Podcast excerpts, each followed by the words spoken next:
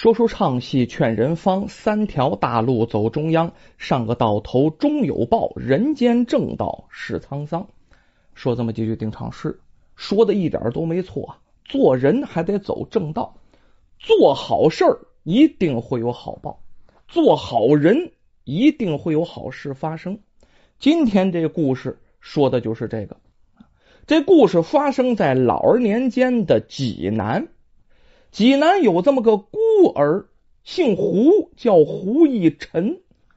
从小啊，无父无母，还真不错。要是沦落街头了，就不好说能不能长大喽。能成为花儿乞丐就不错了，还整不好是被冻饿而死。好在呀，他被一个老奶奶收养。这个老奶奶没儿没女，就把这胡一臣呢当做亲孙子一样的看待。那疼的呀，哎呦，百般呵护，自己不吃啊，也得给这孙子吃。家里虽然穷掉底儿了，但是这老奶奶饿着肚子也不能让自己这孙子饿着，也就这胡一臣饿着。胡一臣特别爱吃啊米糕啊，邻居们偶尔施舍点是给奶奶吃的，可是这老奶奶总也不舍得吃啊。总是先想着胡一晨吃。这胡一晨从小被老奶奶收养，虽说日子清苦，但是过得也十分幸福，有人疼啊。咱们再说这胡一晨呢，从小聪明伶俐，脑子特别的冲，读书写字一教就会，乡里乡亲都夸他为神童。那位说有钱上学吗？没钱上学，那怎么还能读书写字呢？偶尔别人教一个字半个字的，他就会了啊，比那成天学的还好。天下爹娘爱好的，听说他是神童啊，就有好多呀，读书的、识字的，甚至教书先生啊，都愿意抽空跟他说两句，都愿意教给他啊，都说这孩子太聪明了，这要是好好学，以后一定是大富大贵呀。这胡一晨能得到学习的机会啊，非常难得。很有孝心，这么个孩子，他经常对奶奶说：“奶奶呀，等我长大考中状元呀，就让您享受荣华富贵啊！我一定得孝顺您。”这奶奶只是微笑的说：“好好啊，我且活着，这个等到那一天呢啊，你好好学，好好学。”但是这奶奶岁数太大了，天不随人愿。胡一晨十八岁的时候，这奶奶呀。就得病过世了。这奶奶一过世，这胡胡一晨呐，伤心欲绝，对他来说像天塌了一样啊！跟奶奶的感情太深了，几岁就跟奶奶在一起相依为命了嘛？奶奶这一死啊，他都魂儿都丢了，整日在家中闷闷不乐。由于胡一晨也好啊，他奶奶也好，街里街坊的跟他们处的很好。因为这一老一少虽然家中清贫，但是都是好人。邻居王大娘十分同情这胡一晨，于是啊，找了自己亲戚家的一个关系，介绍他呢到县城里当教书先生有学问呢，可以教教小孩，给孩子开开蒙，没有问题。这胡一晨为了生计，总得吃饭呢，只好答应了。他在城中啊租了一间房子。虽然挣钱不多，但是呢，倒也不用挨饿了，这也算自食其力了。有这么一天，胡一晨到当地的观音庙中祈福，看到一女子站在院中，秀发飘飘，仪态优美，这一下入迷了。您想啊，这胡一晨也是十八九岁的大小伙子了，看着漂亮姑娘，喜欢上了也是非常正常。哎，上前非常有礼貌的作揖。然后呢，问这姑娘姓氏，虽然很有礼貌，但是呢，这也有点冒失啊。可是没想到啊，这女孩子一点没有觉得反感，笑着说：“哦，我是观音庙西面焦侍郎的女儿，我叫荷花。您问这个干什么呀？”这胡一晨大着胆子，呃呃，您您可许配人家了吗？这一下当着人姑娘问这个。是有点不合适，可是胡一晨是怎么想的？我没人给我做主啊，我自己不问谁给我问去？啊这荷花脸腾就红了。嗯嗯，嗯，还没有。这个时候你再看荷花这眼睛，哎呦喂，眼波如秋水，也在偷偷的上上下下打量这胡一晨。这胡一晨小伙长得漂亮，而且彬彬有礼，看着就不像一个登徒浪子，是一个非常好的人。这荷花上下仔细打量不要紧，这也叫一见钟情。对这胡一晨呢也很中意，两个人非常投缘呢，就开始聊。越聊啊越开心，越聊啊越好，越聊越中意。不知不觉这一聊啊，这男生跟女生聊天，只要聊高兴了，那聊一天都不累啊！哎，这天都黑了。这荷花看着这天色晚了，于是就跟这胡一晨呢，哎，挥手告别，离开了观音庙。荷花离开了观音庙，顺带着也就带走了胡一晨的心呐，愣磕磕在原地。看着荷花离开那庙门，哎呦喂！反复回想，就呆在那儿了。这荷花的音容笑貌，每一句话就在脑子里过影片啊，就太喜欢了啊！又晚了一点，一看不能老在这站着呀。这胡一晨也离开庙宇，在回去的路上啊，这胡一晨偶遇一个老妇人。咱说这老妇人跟老太太还是有区别。咱现在说啊，五十岁左右的这么个样子，蓬头垢面的，衣服特别的破烂。你再看这脸色，面有菜色，一看呢就是经常吃不饱的样子。按现在说话了，这身体处于严重的亚健康状态啊。这胡一辰呢，一看挺可怜，上去就问：“呃，老人家，您这是要去哪里呀？”这老妇人说：“呃，我家乡遇到战乱了，呃，我有幸不死跑出来了。现在我也不知道去哪儿啊，避难都没处去。”这胡一晨上下打量这老妇人，发现这个人，哎呀，怎么那么像自己死去的奶奶呀？越端详越像，越端详越像，只不过好像是年轻了点于是便跟这老妇人说呀。我家中无有亲人，您跟我回家做个伴儿吧，您也有个住处。没想到这老妇人特别高兴，高兴的就答应了。孩子，孩子，我当你的母亲可正好啊，咱俩这岁数啊，呃，如果你愿意的话，那那那太好了，不嫌弃我就行啊。这胡一晨连忙摆手，哪能哪能，都是天涯沦落人呐！我这也没有母亲，最疼我的奶奶也故去了。您要是愿当我的母亲，不嫌我家中贫寒的话，那您就请跟我回家。这老妇人倒挺高兴啊，就跟着胡一晨回到了家中。老妇人回家先好好洗了个澡，换了一身干净衣服，对着胡一晨说呀：“呃，孩子，我得说说我自己是谁呀。”我姓苏，叫苏红，儿子跟丈夫都在战乱当中死了。以后你若不嫌弃，我就把你当亲生儿子一样的看待，一样的疼呵，咱俩就相依为命。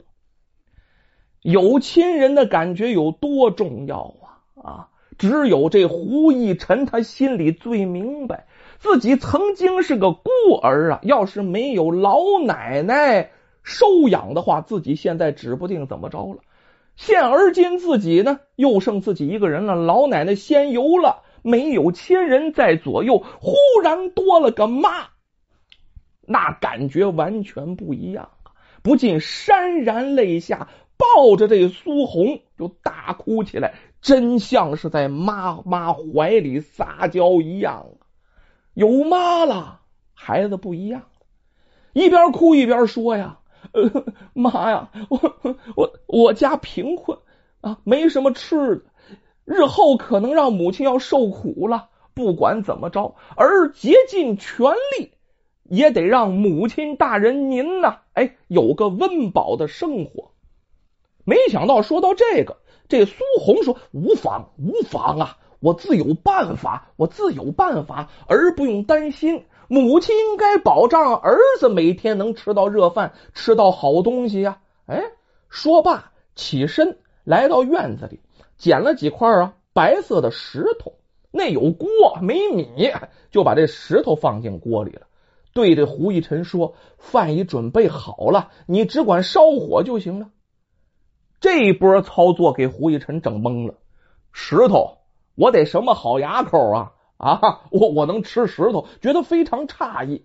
但是呢，这刚跟妈这相处啊，也不好说什么，只有听母亲的吩咐。哎，该烧火烧火，该倒水倒水，把火就点上了。烧了不一会儿。你就觉得那锅中啊，原来是石头啊，怎么这么香啊？烧石头能烧出这么香的味道来？打开一看，石头在哪儿？没石头啊！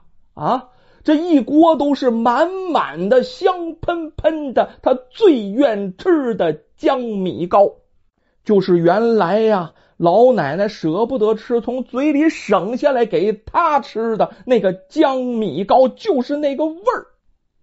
这胡一晨这一下感觉我这妈不是凡人啊，肯定不是一般人呢，一定是个仙人呢。这心中更加敬佩了，但是也没深问，不敢深问。晚上呢，两个人吃饱了饭以后，那觉得相当幸福了啊。对于这苏红来说，有了儿子了，有了依靠了；对于这胡一晨来说，有了妈妈了，这也有了家了。第二天，这苏红问这胡一晨。嗯，儿啊，你都这么大了，还没有成亲，有没有什么心仪的女子啊？这胡一晨呢，一听说母亲这么问，有点羞涩。呃，要说之前也没有，昨天在观音庙中，我倒是遇见了，那是焦侍郎之女荷花啊，我对她可以说是一见钟情，倾心爱慕。我现在呀，还想的不行。哎。这苏红这一拍大腿，太好了，特别高兴。你有喜欢的，这就好办多了，不用我出去再给你找了。于是呢，转身就出门去了，说是给他说媒。哎，到了挺晚的晚上，才回到家中。这胡一晨就问呢：“妈呀，他人家人家是富贵人家的女儿，看不上我这穷小子的。母亲，您是怕吃了闭门羹了吧？辛苦娘您了，辛苦娘您了呀！”没想到这苏红就他母亲笑着说：“哎，我跟着焦侍郎说你啊，是一位仪表堂堂、为人正直的大才子，而且咱家家财万贯。这焦侍郎非常的满意，当下就同意了。哎，你就等着结婚吧。”这这胡一晨一听是妈呀，哎呀，你你这毁我呢是吧？你这这是干嘛呀？你你不应该说谎啊啊！这个这个这咱家哪有那些事儿啊？啊！你这都说出去了，如果人来看，这这这这这这这这如何是好啊？这语气当中带点埋怨。没想到他这位母亲苏红只是微微一笑，轻轻的这一挥手，只见这天空当中下起了金光闪闪的金雨，那雨滴是金色的啊！不大一会儿啊。他住的这整个宅院焕然一新，你再看这院子，不知道大了多少倍呀，亭台楼阁呀，啊，这院子特别的气势恢宏。你看这庭院，千门错落有致，俨然就一个大富大贵之家的气象啊！给个王爷府地都不换。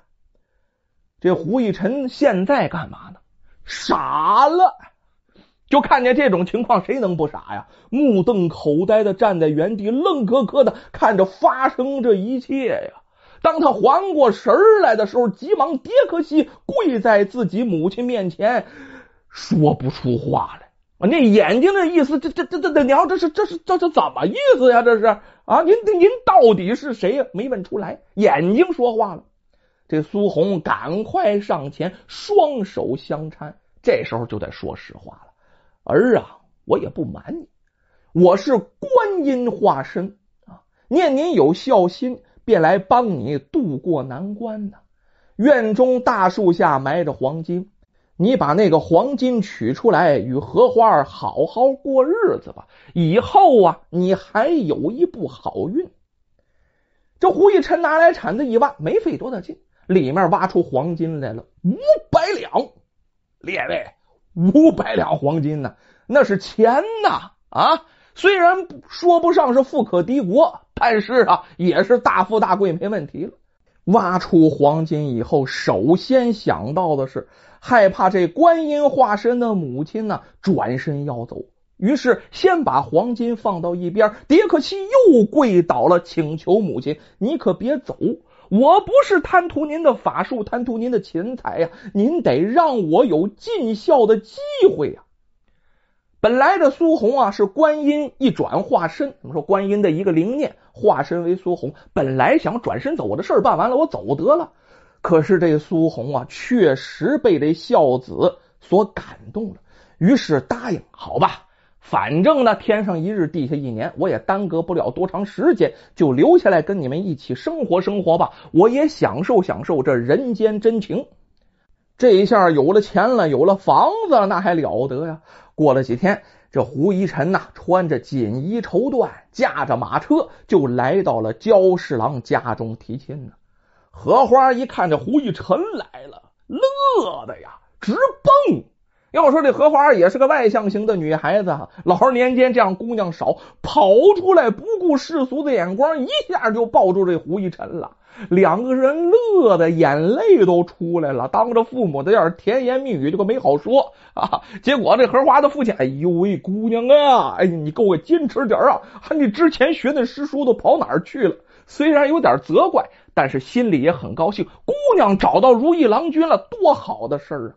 荷花的父母啊，对这门婚事是非常的满意呀。